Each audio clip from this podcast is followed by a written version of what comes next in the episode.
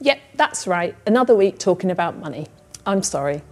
But if you're watching this, all you hear about at the moment is money. Money, lack of money, cost of living crisis, budget, recessions, yada, yada, yada. But we want to be helpful. And that's where I'm going to take back my apology. We can't avoid money. We can't avoid spending it. And so let's make it work better for us. In the last 2 weeks, we've talked about how to live freely, where we're not controlled by our finances.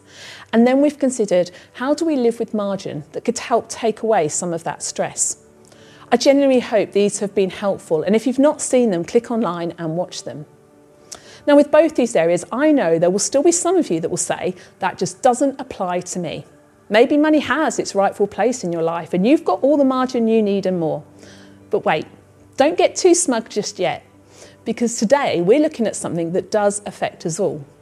It affects us all because even if you try to avoid it, by the very nature of living, we are all spenders. It is quite impossible to live and not spend any money at all. Now, with this current cost of living crisis and the fear of the recession to come, many of us will look to tighten our belts a bit, whether that's cutting out luxuries that we used to buy or swapping branded items for supermarkets' own, maybe researching things before you buy it. Perhaps some of you have started to turn the lights off at home more, turn off the tap, put washing loads on overnight, all to try and save a few pounds on your energy. But whilst you're busy saving money here and there and making ends meet, have you ever stopped to consider if your consumer choices are impacting this world for good or bad?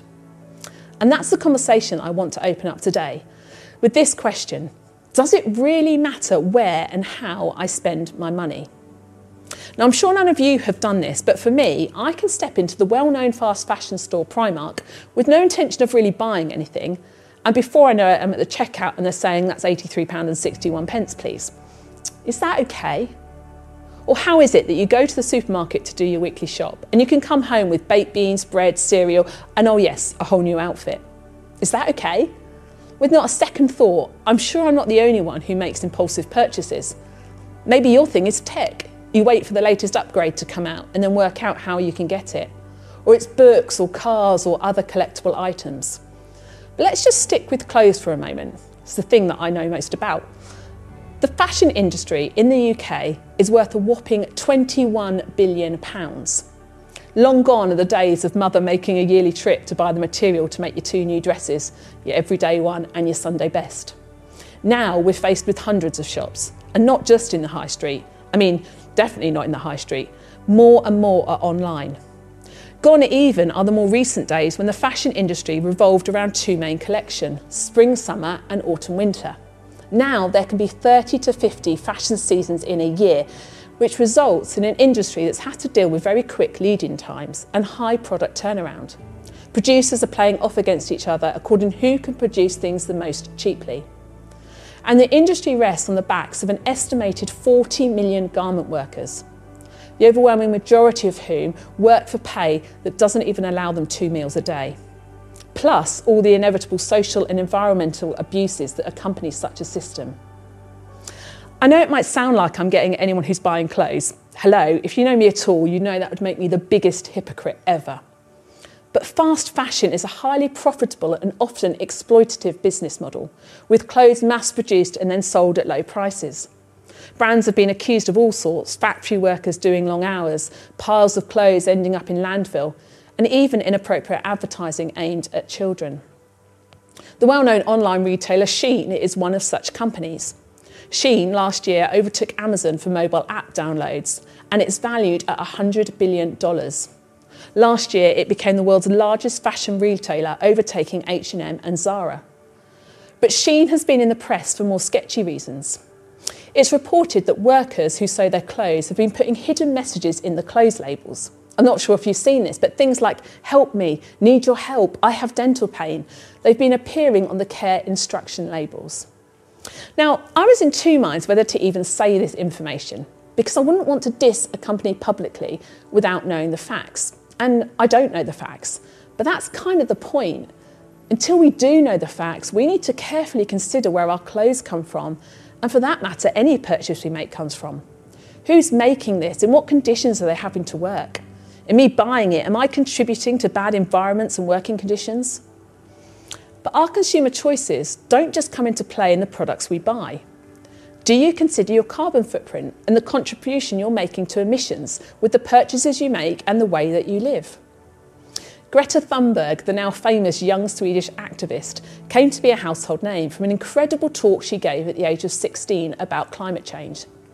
She shone the light on this issue that climate change, increased emissions and greenhouse gases are causing this planet to deteriorate at an alarming rate. According to the latest report from the Intergovernmental Panel on Climate Change, we're heading towards exceeding the target on increased temperature of our atmosphere that was made back in 2015. Based on current emissions, we're on track to hit 3.1 degrees of warming by the year 2100. The target was 1.5. Extreme heat events are happening more often, and whilst we might like the hotter spells in summer, there's a reason to it. Sea levels are rising faster than ever before, with ice caps shrinking at the fastest rates in history. Average wildlife populations have dropped by 60% in just 40 years. And it doesn't have to be that way. If we acted with a bit more wisdom, we could slow down some of those statistics from increasing further. Now, this is all good and all, but why are we talking about this in church? Why does it really matter where our clothes come from and what contributions we're making to climate change? Now imagine for a moment your ideal home. Now for some, that might be a 15-bed mansion with grand rooms and even grander grounds. Or for others, you dream about living the tiny house dream in a little cabin. Either way, think about that place. Now imagine you'd worked really hard to make that happen. You'd put all your money into it, you spent hours working on getting it just how you want it. You've got your perfect furniture, decor that looks like it's come from an interiors magazine. And finally, when it was all finished, you sat down and were super proud of how it looked. Now, to show off your new home, you invite your closest, bestest friend who you love to come and stay for a weekend. And you're so excited for them to see the house and to share the house with them. Friday comes round and your friend turns up, pickaxe in hand. And they start smashing everything to pieces, pulling cushions off the sofa, slashing them, spreading feathers everywhere, pulling vases and plates, glasses, and smashing them into hundreds of tiny pieces, all over the floor. They grab graffiti paint and spray obscenities over your beautifully papered walls. And then to top it off, they pour lighter fluid over everything, chuck in a light, and turn around to leave. Now, that's probably a bit of an extreme example, but this is a picture of what we've done to this world. Our home that God created for us. In Genesis, the first book of the Bible, we can read the story of creation, where God has made this perfect world, with perfect design and where nothing goes wrong. There are plants and flowers of every colour you can imagine, animals frolicking in glens and woods. And then God makes his piece de resistance, mankind, man and woman. We read in the first book of the Bible, then God said, let us make humankind in our image, according to our likeness, and let them have dominion over the fish of the sea and over the birds of the air and over the cattle and over all the wild animals of the earth and over every creeping thing that creeps upon the earth. So God created humankind in his image. In the image of God, he created them. Male and female, he created them. God blessed them, and God said to them, be fruitful and multiply and fill the earth and subdue it, and have dominion over the fish of the sea and over the birds of the air and over every living thing that moves upon the earth. See, that was God's intention for this world. A beautiful paradise that was ours to enjoy, to look after and to keep looking after so it remained perfect. But we took a sledgehammer to it, not deliberately, but we ruined the perfection that God had created. Billy Graham was a well-known preacher from the last century, and he said this about our responsibility to care for the planet. He said, why should we be concerned about the environment? It isn't just because of the dangers we face from pollution, climate change, or other environmental problems, although these are serious. For Christians, the issue is much deeper. We know that God created the world and it belongs to him, not us. Because of this, we are only stewards or trustees of God's creation, and we aren't to abuse or neglect it. When we fail to see the world as God's creation, we will end up abusing it. Selfishness and greed take over, and we end up not caring about the environment or the problems we're creating. And he said that 50 years ago. Now, I believe this is a responsibility for all human beings, regardless of faith. And so if you're watching this and you wouldn't call yourself a Christian, this is for you as much as anyone else. But for those who say they love God, there is an extra responsibility to care for this planet. When Jesus was walking on this earth, some people asked him, what is the greatest commandment? That's just another word for instruction or commitment. And his reply was this: to love God with our whole heart, soul, mind and strength, and to love our neighbours as ourselves. So part of our loving God is doing the thing he created us for. And what did he create us for? Well, to bear his image, to be like him. And he entrusted this world to our care. So caring for God's creation is one of the most fundamental things that we can do. But it's not the only time it was mentioned in the Bible. We can also find these verses. The earth is the Lord's and everything in it, the world and all who live in it. Or for every wild animal of the forest is mine, the cattle on 1,000 hills. I know all the birds of the air and all that moves in the field is mine. For in him all things were created, things in heaven and on earth. All things have been created through him and for him. See, the earth is really important to God. So if we know there's a problem and we continue to educate ourselves, and if we believe that we should make a difference and look after this planet, what's stopping us? Because these two things are not new to me, and I'm guessing they're not new to many of you. And I'll be honest, I'm not the most ethically conscious person to be telling you this. But then if we also throw in the fact that we're living through a cost of living crisis, and to me, and maybe to you, the thought of living ethically always appears it's going to cost us something, it's going to cost us more. Well, let me give you some ideas. Someone I once knew in the church I grew up in had a really interesting attitude to money and to spending. Every time she spent money, she would first research everything to make sure it was ethical. But secondly, for every pound she'd spend, she'd also give £1 away. Think about that for a minute. £60 on food, £60 to charity. £80 of fuel in the car, £80 to the church.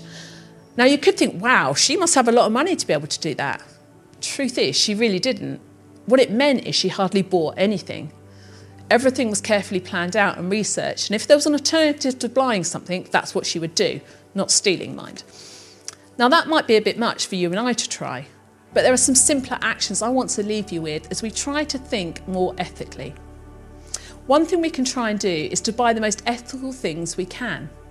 There's a website called ethicalconsumer.org, and on it, it has lists of everything from shampoo to socks, books to bank accounts, and you can search what you're looking to buy, and it will give you a rating on how ethical it is, based on various factors such as production practices, workforce, materials used, trade partnerships, how it invests its money, how does the company pay tax, their impact on climate change. For interest, two of the better fashion retailers are Marks & Spencer's and H&M.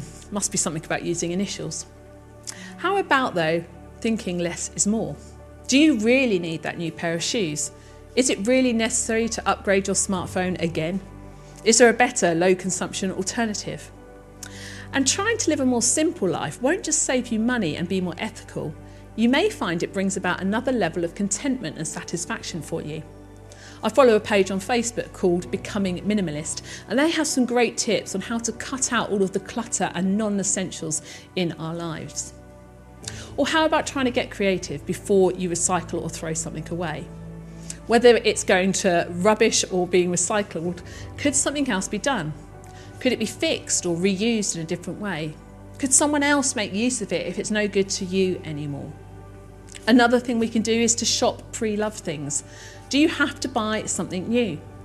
Facebook Marketplace, eBay, Vinted, all great places to search out pretty much anything. Remember, this isn't just about getting a bargain. This is about the impact that our spending has on the world around us. And finally, how about we try and reinvigorate the local community? See, this cost of living thing isn't just affecting us. It affects companies and businesses too, businesses that you know. I know for me, there's something about convenience that makes me turn to Amazon for literally everything. But if we stop to think about where we were buying from, firstly, we might not make a purchase at all. And secondly, we could support someone who's far more grateful for our custom than the big boys like Amazon. By maybe taking one or two of these ideas, we start to take seriously the call to care for our planet. And in doing so, we get to demonstrate our love to the maker of this planet, God himself, and our fellow human beings, both now and in the future. In Greta Thunberg's famous TED Talk, she said, "The climate crisis has already been solved. We already have all the facts and solutions." Thunberg says, "All we have to do is wake up and change."